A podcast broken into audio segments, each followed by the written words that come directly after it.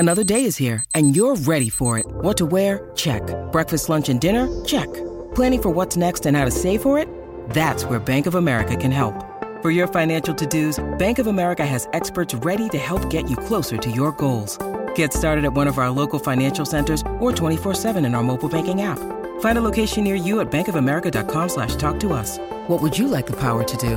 Mobile banking requires downloading the app and is only available for select devices. Message and data rates may apply. Bank of America N.A., member FDIC.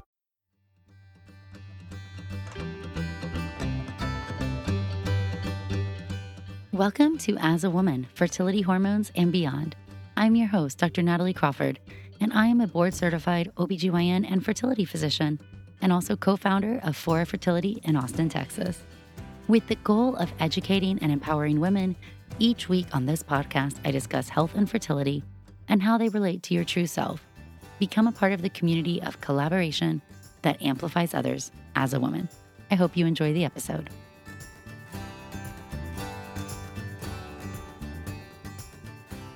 Hi, friends, and welcome back to the As a Woman podcast. Before we get started, I just want to give a quick disclaimer. I try really hard in this podcast to make sure that the quality and the sound is as best as possible, but in this upcoming episode, my kids are not quite in agreement with that statement. I apologize to everybody who hears kid noise throughout this. I know it can be distracting, and I also know that's really not fair if you're struggling with infertility to hear my kids in the background. Just remember that I have been where you are. These were my pregnancies 5 and 6, meaning 1 through 4, never made it to a baby. I appreciate you guys so much for understanding, and let's get on with the episode. Today, we are talking about the semen analysis and sperm health and male fertility. So often, I have people who come to my office and they say, I know it's not him. Just test me. He doesn't want to do a semen analysis. That's too embarrassing. I don't want to go down that road. Just fix me. One, I hate this. Why are so many women ready to just take the blame for everything when we know that a male factor contributes 30 to 50% of the time when it comes to infertility, a huge, either isolated or overlapping male factor?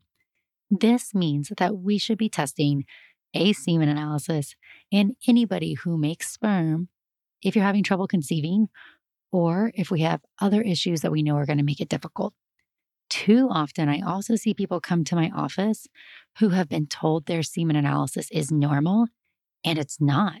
Somebody just quickly looked at it, and as the individual who is reviewing the report, the patient, you may not know what is normal and what is not. So let's break down what the semen analysis is, what it is I want you to know about sperm health so that you can be more empowered to make decisions. Before we dive into that, we are going to talk about this week's Fertility in the News, and that is a very interesting study that just came out looking at blue light exposure and puberty onset. All right, so the summary of the study was published in the Daily Mail, and it is titled, Exposure to Blue Light from Phones and Tablets in Childhood Can Increase Production of Reproductive Hormones and Up the Risk of Early Onset Puberty and Even Disrupt Future Fertility. So this is a study that is being presented this month. This is September 2022, and it's being presented at the 60th Annual European Society for Pediatric Endocrinology. So in this study, this is a rat study. So here's our big disclosure. That headline sounds really nice and catchy, but this is just a study done in rodents, so it has not been done in children yet. But in this study, there were female rats, and they were placed into 3 different groups. One was exposed to normal light cycle, and the others were exposed to either 6 hours or 12 hours of blue light each day. And in both of the blue light groups, the puberty onset occurred significantly earlier than what you would normally expect.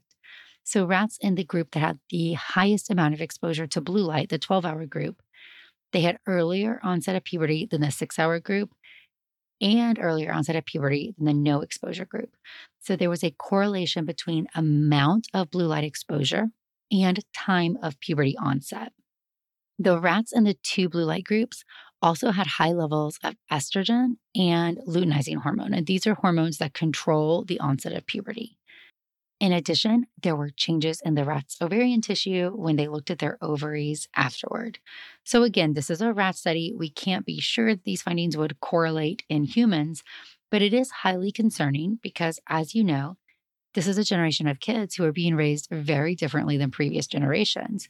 They are consuming tablets and phones. They are being exposed to a lot of blue light. Our concern with blue light is that it is increasing the levels of these reproductive hormones, and it's also changing your normal circadian rhythm pattern and changing melatonin levels. And we know that melatonin is really important in your hormones. We've been seeing an increase in earlier rates of puberty just across the board in kids now than we used to. There are a lot of different hypotheses for this.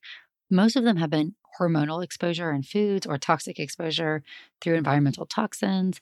But this is a study showing us that it actually may be due to some of the blue light exposure that people are now seeing. So I think this is just further evidence, like we see our ophthalmology friends talk about all the time, that screen time and tablets and blue lights are not great for developing eyes. They're also not great for developing brains and ovaries, and they can cause precocious puberty or early onset of puberty. All right, so let's just start at the beginning when it comes to sperm health and how sperm is made, because it's important to know how sperm is made if you want to understand the semen analysis. What you're going to find if you've listened to prior videos or if you've listened to me talk about the menstrual cycle, it is very similar to how females make eggs and make hormones. Really, it's the same hormones, FSH and LH, which are induced in pulses by GnRH, gonadotropin-releasing hormone. These are hormones in the brain. The hypothalamus talks to the pituitary gland. Pituitary gland sends out FSH and LH, which helps the testes make both testosterone and both sperm. So they are made together. The brain has no idea if you're making sperm or not, but it can sense if you make testosterone because it feeds back to the brain. So the brain has testosterone receptors. And if you're making testosterone in an appropriate amount, the brain is happy and sends out enough FSH and LH to keep it going at that level. Now, if your brain senses a ton of testosterone, it's going to say, oh my gosh, we don't need to make any more. And then it's going to start sending out less stimulation, telling your body to make less testosterone. And this is why when you hear people say testosterone is like male birth control, because when you're using testosterone exogenously, whether it's creams or gels or injectable, you are now no longer sending out the signals from your brain to make testosterone. Very much like how a person with ovaries, if they take birth control pills, which have ethinyl estradiol in them, estrogen tells the brain, hey, we've got eggs growing, we don't need another one, and therefore the brain doesn't send out FSH. So it's a very similar thing, but in the testes, what it results in is both a decrease in production of testosterone, but also a decrease in the production of sperm. And it's one of the top causes of something called azoospermia, or having no sperm, is taking testosterone. And I will tell you, I see this, my gosh, I mean, at least every month, if not every week, somebody was put on testosterone, even though they were trying to get pregnant. And maybe they had symptoms, maybe their libido was low, maybe they did have low testosterone, but giving testosterone to somebody who's trying to get pregnant is going to make their sperm count zero or close to zero, essentially male birth control. So if you have low T, which is a real medical diagnosis, and it can result in some symptoms like fatigue, weight gain, difficulty with erection, ejaculation, low libido, you actually need to be given medication that is going to tell the brain to make more testosterone. So that is not T. The medication that you take in this scenario is actually going to be either FSH, LH, HCG, or even things like Clomid. But essentially, you need to have the brain sending out more hormones and not less. So big caveat right from the beginning. If you don't listen to the whole thing, biggest takeaway, testosterone use is bad for sperm production. Now, sperm are made in the testes every single day. So interesting because unlike an ovary in which you have all the eggs you are ever going to have, you run out of eggs over time. When you're out, you're in menopause, the end. The testes have germ cells in them that make brand new sperm. 100 to 200 million sperm are made every single day. It takes about 70 days to complete sperm development, and then about 12 to 21 days for those sperm to move through the reproductive tract, meaning go through the epididymis, the vas deferens, and be in the ejaculate sample.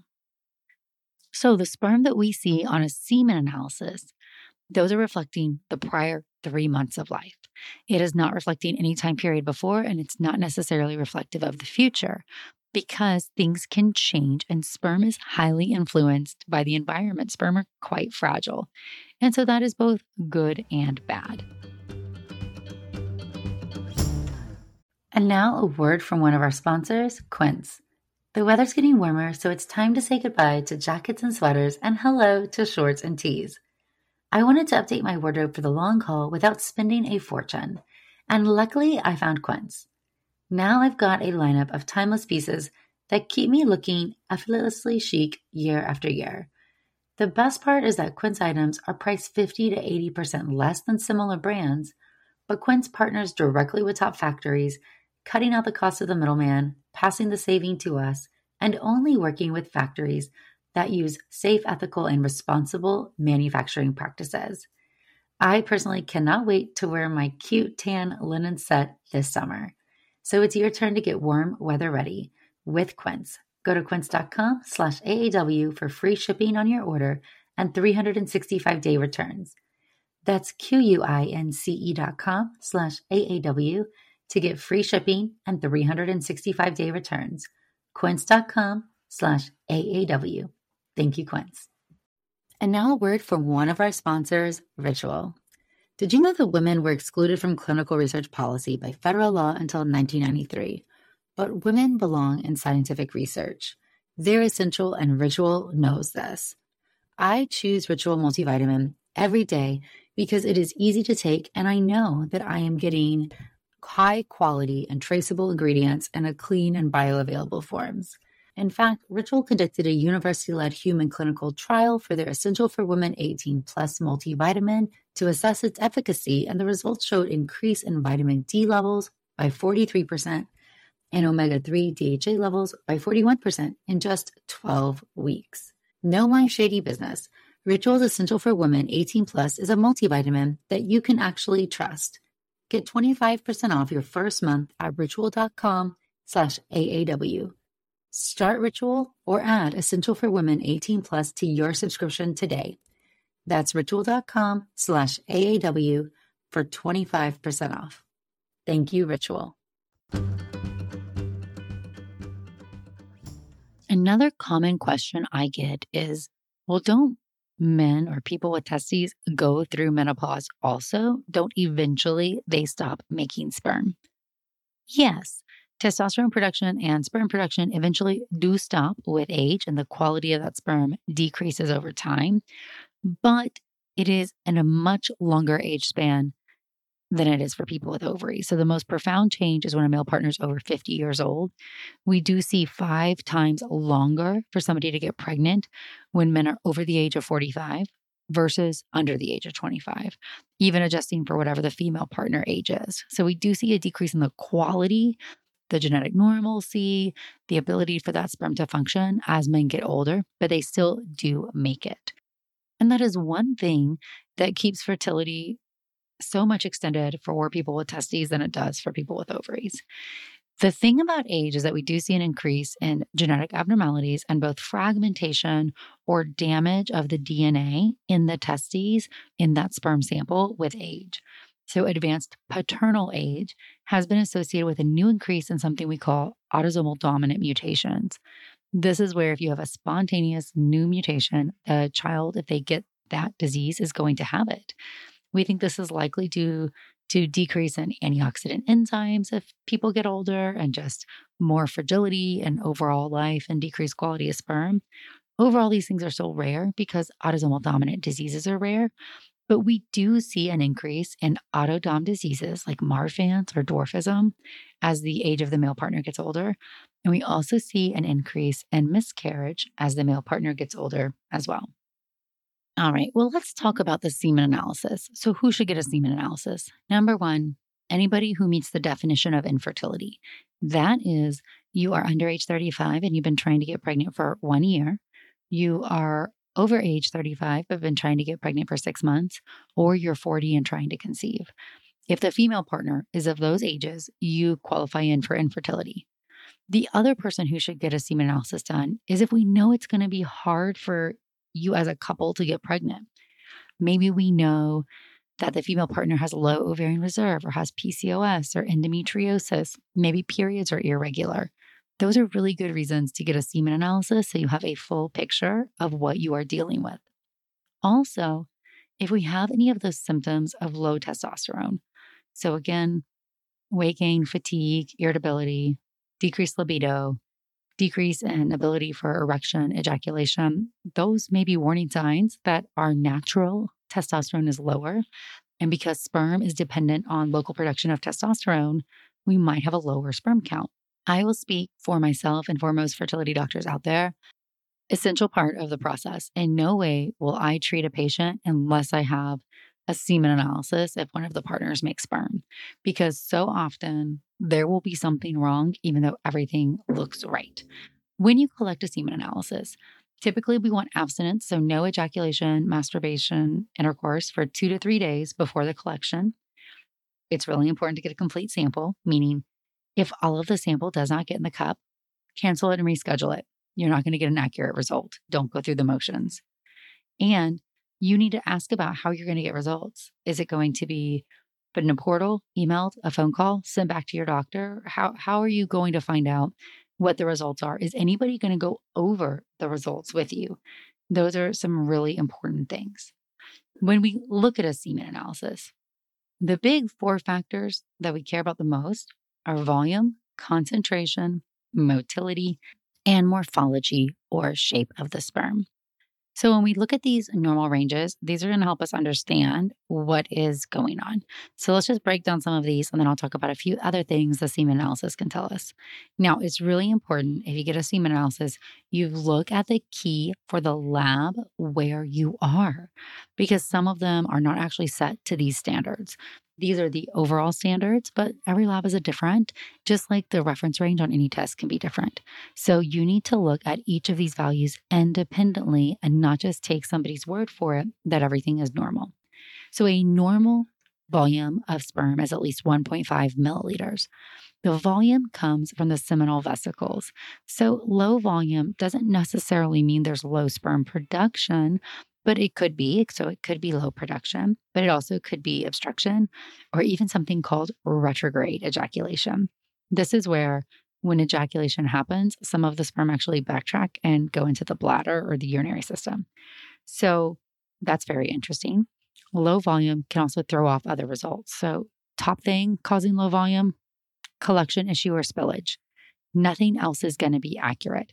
That's why I said earlier, you've got to tell them if you spilled or just cancel and redo the test. Now, the pH of the sample should be greater than 7.2. So it is alkaline, and that's because the vagina is acidic. I want you to think about the volume not as complete sperm, meaning the goal of that ejaculate volume is to protect that sperm inside the acidic environment of the vagina. And what happens is the sperm swim out of that alkaline seminal fluid sample, and they go into the cervix. And then the stuff that comes out after you potentially have intercourse is not sperm. It's just that other seminal fluid and stuff. It's just the stuff that protected the sperm in the vagina. But if you have blocked ejaculatory ducts or you have obstruction, like congenital bilateral absence of the vas deferens, you'll have a low volume and a low pH sample, which is a big warning sign that there's some obstructive process. There is something called congenital bilateral absence of the vas deferens, CBAVD. This is actually a birth defect, and it is associated with cystic fibrosis carriers. So cystic fibrosis is an autosomal recessive mutation, meaning you carry it, and usually you're not going to have any symptoms if you're a carrier. It's when 2 parents are both carriers that we really worry about. A child inheriting both copies of the recessive gene and then having cystic fibrosis, but it's false that carriers are really asymptomatic, because in this context, yes, they don't have any lung symptoms, but they might not have vas deferens. Therefore, they may have no sperm in the sample. So azoospermia with low volume and an acidic pH is a huge warning sign that you might have CBAVD. And then we always go and we want to check and make sure we're screening for cystic fibrosis. So just a little nugget. All right, so another thing that we look at is concentration. This is the production of sperm. It's measured in millions per milliliter, and the probability of conceiving increases with increasing concentrations. So typically, the low end of normal, that's what tests are telling you, low end of normal. The low end of normal is 15 million per milliliter. So if you're over that, you meet normal. But the probability of conceiving increases until you get to about 40 to 50 million per milliliter, and then it's about the same. So 50 million per ml is not really any different than 300 million per ml, but between 15 to 50, there is a difference. Oligospermia is low counts. So this is where you have less than 15 million per milliliter. This should warrant an endocrine evaluation. Is there low testosterone? Is this due to low hormonal stimulation? Is there a thyroid issue, a prolactin issue? This may be able to improve, but it could take 3 to 6 months because that's the life cycle of sperm. And you're going to need to see a reproductive specialist or a urologist who could start medications, not testosterone, but other medications to stimulate the brain to send out more FSH and LH and stimulate sperm production. Sometimes this actually can't be improved. So I don't always just try meds and wait. It'll depend on the full picture: age of female partner, ovarian reserve, other medical problems, goal number of children.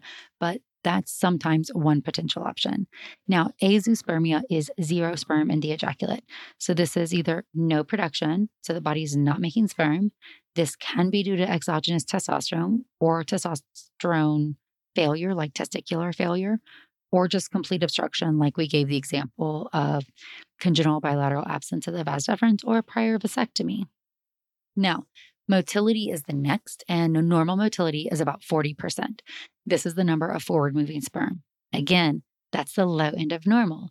The probability of conception does increase between 40 to about 60%, and then 60% and more, everything's about even. Low motility can be due to infection, lifestyle, environment, toxins, etc. We do a value called the total motile sperm count.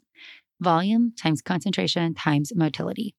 And what we really like to see for optimal conception is 40 million total moving sperm. When you have less than this, you may or may not be suitable for medications, for an IUI, or for IVF. But so calculating that value is really giving us an idea if there are enough sperm to get the job done. So one thing I always say is, well, I hear everybody else say it only takes one sperm, and kind of yes, but really it takes an army. So I want you to think of it takes 40 million moving sperm to all get to the egg and push on it with enough force to crack it open and let that one little sperm inside. So they really have to work together. And that's why low counts make it so much harder, often not impossible, but so much harder to get pregnant. Morphology is another factor, and this is the shape of the sperm. Now, so important to know, sperm morphology can be measured in a couple different ways. One is called WHO, the World Health Organization, and one is a strict morphology called Kruger. Must look to see what is going on the test. So meaning if your lab says it's 4%, that may be normal if it's strict, and that's very low if it's WHO. So you need to see what the reference range for normal is. The strict sperm morphology is really the best available predictor of a sperm function. What's the sperm's function? Carry DNA in its head, swim to where the egg is, fertilize the egg. Sperm quality is highly influenced by environment and lifestyle the most. So things like smoking cigarettes and marijuana and heavy alcohol use, probably diet and environmental toxins. We know sitting in a hot tub in a sauna, those things all change the morphology of the sperm. Now, conventional fertilization rate. So if we think about when you do IVF, there's two different types of fertilization. One is just putting eggs and sperm together in a petri dish and letting them just mix around. And the other is something called ICSI, intracytoplasmic sperm injection, taking a sperm and putting it in an egg.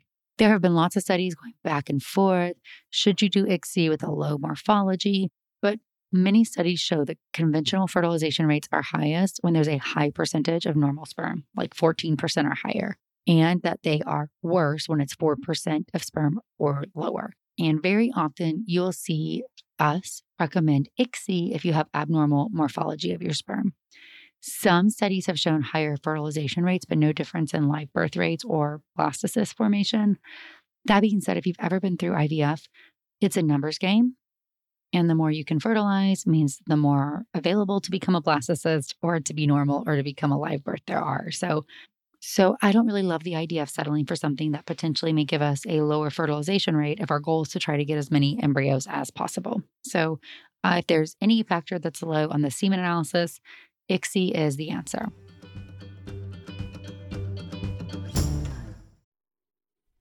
And now a word from one of our sponsors, Apostrophe. With the temperature starting to warm up, I'm so excited that summer is around the corner and getting ready and looking forward to the summer months.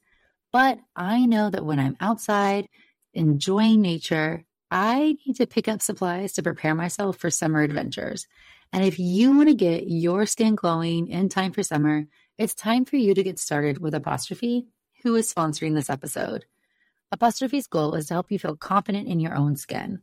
So whether you're dealing with breakouts, signs of aging, or acne scarring, Apostrophe will help you love the skin you're in. I personally love that you get access to an expert dermatology team, a tailored treatment plan. It's simple to sign up for your first visit, and there is no in-person appointment or trip to the pharmacy needed. We have a special deal for our audience. Get your first visit for only $5 at apostrophe.com/AAW when you use our code AAW. That's a savings of $15. This code is only available to our listeners. To get started, just go to apostrophe.com/AAW and click Get Started. Then use the code AAW at sign up and you'll get your first visit for only $5. Thank you, Apostrophe, for sponsoring this episode. Now, the semen analysis can tell you a few other things. One of them is round cells. Round cells are literally that. They're round little cells that are indistinguishable. They can be immature sperm, epithelial cells, red blood cells, or white blood cells. Very often, the semen analysis cannot differentiate between the types of cells, and so we treat them with an anti-inflammatory medication and antibiotics, and then we repeat the semen analysis after 2 to 3 weeks of treatment. So that's something that can come up. There's also a test that honestly is controversial called DNA sperm fragmentation. If we think about what this is, not routine in a normal semen analysis. Typically, it is a test on an ejaculated sample of sperm, but it's not in the routine. Has to be either sent off or specifically ordered. The idea is that impaired integrity of the DNA inside the sperm of the head causes increased fragmentation if you go and you analyze it. Now, you can't check the DNA of a sperm and then go fertilize with it because, again, you kill it, but you can look at the sperm sample of a whole and say, does this sample have more fragmented DNA in the sperm than it should? And what we're seeing is higher levels of DNA fragmentation associated with lower success rates with IVF and miscarriage. Now, the original studies we're looking at should you use DNA fragmentation for ICSI, but now ICSI is quite common because of genetic testing or because of the other male factors or the more strict parameters. And so some people are trying to decide what to do with this result. I don't usually test it in everybody. I do if we have history of kind of prior outcomes that are not great in a cycle, but not really to distinguish if we should do ICSI or not, but potentially to see if we go in and get sperm from the testes, like an aspirated sperm sample, could it have lower fragmentation than sperm that's ejaculated? Again, new science, new literature, but we do think that we see increased fragmentation with heat exposure, smoking, environmental pollutants and toxins, chemotherapy, defective germ cell maturation, and just oxidative stress or inflammation in whole. So this is showing us that likely your environment impacts the sperm, which is something we all know, but sometimes you'll see people really gloss over. And so again, if I just want to reharp on a few last points, medications will depend on what this semen analysis shows. So I will often have somebody say, well, can you just give me medications to make that better? Maybe, maybe not. So it'll depend on the cause. If you're taking testosterone, you should stop it. You should look and see if there's thyroid or prolactin abnormalities, and you can augment HCG, Clomid, HMG, or FSH and help boost sperm production if numbers are an issue. Again, that usually takes us about 3 to 6 months to see results. So if we're older, if we need IVF anyway, our tubes are blocked, this may not be worth waiting for. And now you want to look at lifestyle changes that you can do as well. Can we take antioxidants, reduce inflammation, avoid exposures to heat and toxins? those things are going to be really important if we see motility or morphology issues. The last kind of bit I want to say is that really when you look at sperm, there's not that many choices for what you can do. So when we look at male factor, we look at lifestyle changes and potentially medications to improve concentration.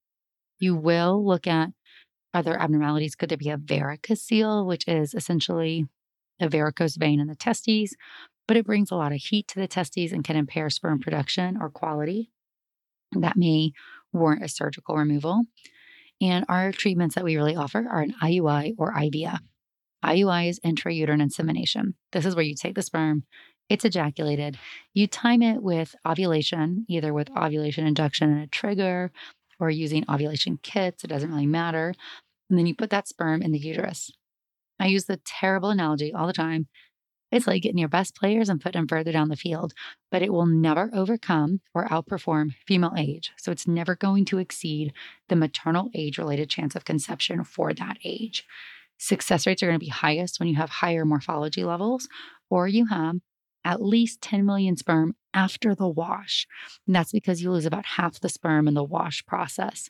So I don't offer IUI to people with very low sperm counts because it's not enough sperm for that little army that we talked about. I think IUI is best for donor sperm, what we call absolute male factor. So there's no male in the relationship. If there's a mild male factor, like maybe a low motility is my favorite one. And then it's a potential option for unexplained infertility, although it's really not the gold standard. IVF is the other option, and IVF is in vitro fertilization. This is when we're getting eggs to grow and taking them out of the body. We can either do conventional fertilization, as we talked about earlier, eggs and sperm in a petri dish together, or we do ICSI, intracytoplasmic sperm injection, injecting one sperm into one egg. You can couple that with a sperm extraction if there's obstruction, very low counts, or concern for maybe DNA sperm fragmentation or poor prior cycles. IVF is the only thing that will ever exceed your age-related chance of conception. Age still matters a lot. It's going to dictate how many genetically normal eggs we're going to get, but it's the only thing that gets us higher in that process. So those are the options your doctor is going to be talking to you about. Is this sperm sample suitable for intercourse, for IUI, for IVF? Do we need further workup? Are our hormones okay? Will any medications help? Are there lifestyle modifications? Do we potentially need a surgical procedure? And that's kind of the gamut of what we can do. I hope this helps you understand sperm and male factor. And now I'm going to answer some of our questions for Fertility's Sake, FFS. This is our weekly Q&A. You can ask these questions on my Instagram at Natalie Crawford MD. I answer questions every Monday, so you'll see a question box and feel free to ask away. Some will be answered on Instagram and some will be answered here. And you can also call the voicemail. I am going to be doing episodes specifically answering the voicemail questions, so much higher chance of getting your question answered if you call the voicemail. We've already received some great questions. 657-229-3672, 657-229-3672. That is the voicemail number. All right, question number one, polyps in the uterus, do they have effect on fertility? This is a great question. I do have an entire episode on the uterus and the endometrium, and I talk about polyps in it, but essentially a polyp is typically a benign piece of endometrial tissue that is projecting. It's a growth inside the uterine cavity. Polyps can increase inflammation and decrease implantation rates. And so when we find a polyp, we always want to take it out. 2 reasons. 1, make sure it's not cancer. 1 time have I found a polyp in a patient that I was really surprised was cancerous, but it could be. So you always want to take it out and check. And secondarily, because we want to improve those success rates. Sometimes polyps come from increased exogenous estrogen exposure or just natural estrogen, like PCOS patients often have a higher risk of polyps.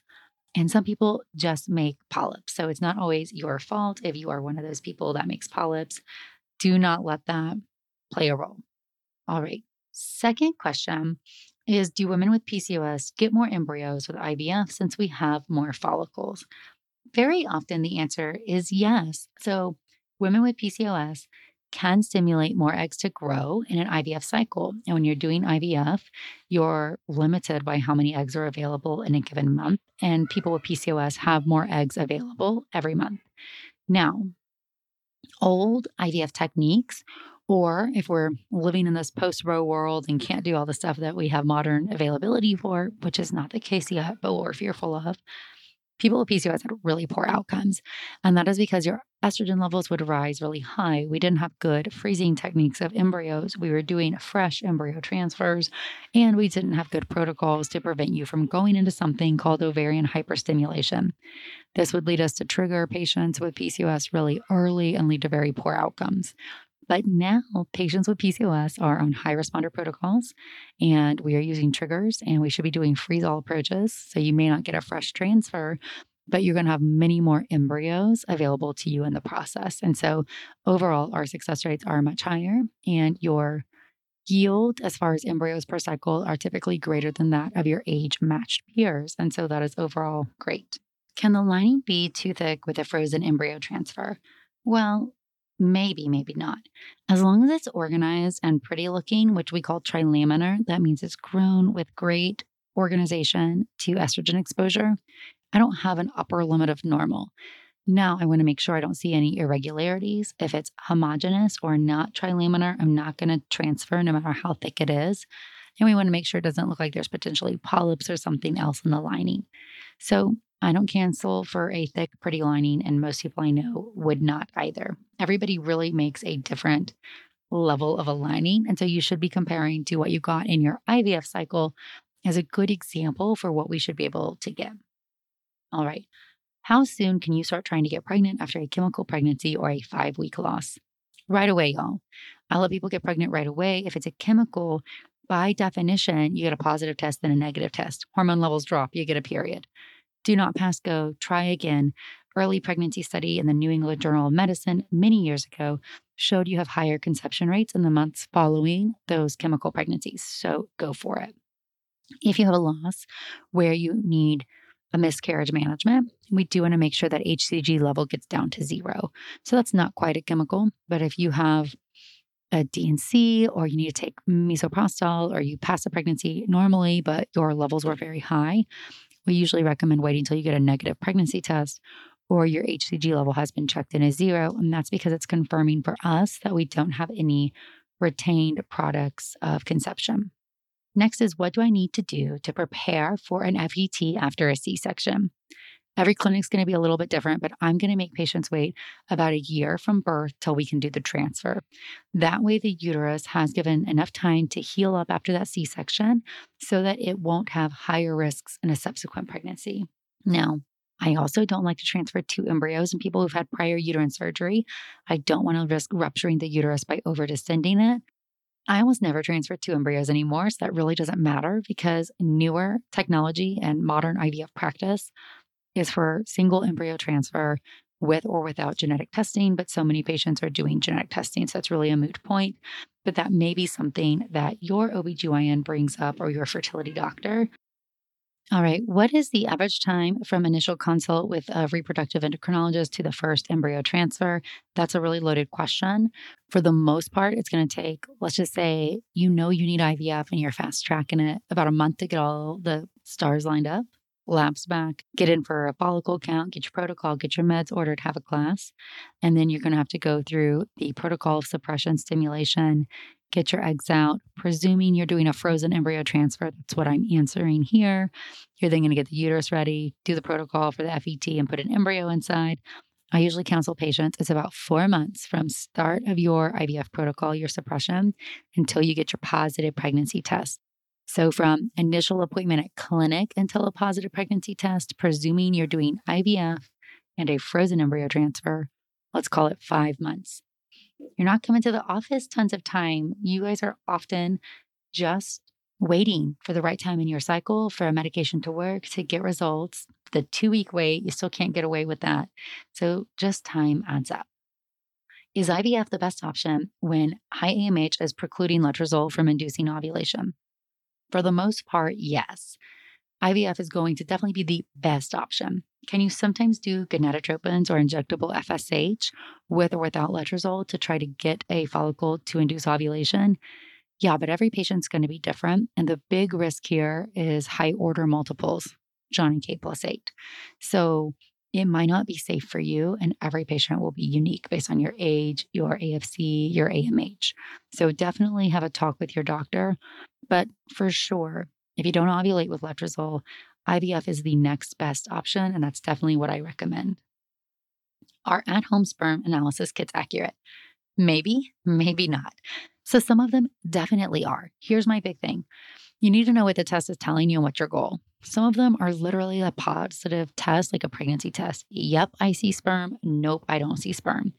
Some of them are CLIA-approved tests that give you morphology and all the information you need. So if you are thinking about an at-home test, I would definitely research which of the factors it is giving you. I would recommend a test that's going to give you an assessment of volume, motility, concentration, and morphology. If it can give you all four of those, you're getting all the data you need from the test. And I know some REIs use some of these send-off tests for their patients, and it can be a great way to improve access to care. All right, well, I hope you liked the answers to some of these questions. As a reminder, you can ask For Fertility's Sake your questions every Monday on Instagram at Natalie Crawford MD. Some will be saved and added here. Some will be answered on Instagram. You can also call the voicemail 657-229-3672. 657-229-3672. Leave a message and we will be doing specific episodes answering those voicemail questions. Hope this episode helped, and thank you so much, friends.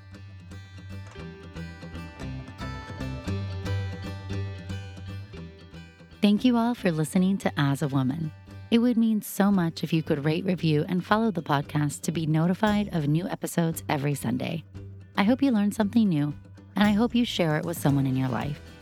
Be sure to follow along on Instagram at Natalie Crawford MD, and check out the YouTube channel Natalie Crawford MD. If you're interested in becoming a patient, you can also follow Fora Fertility. I'm so thrilled to have you here, part of the community that amplifies others as a woman.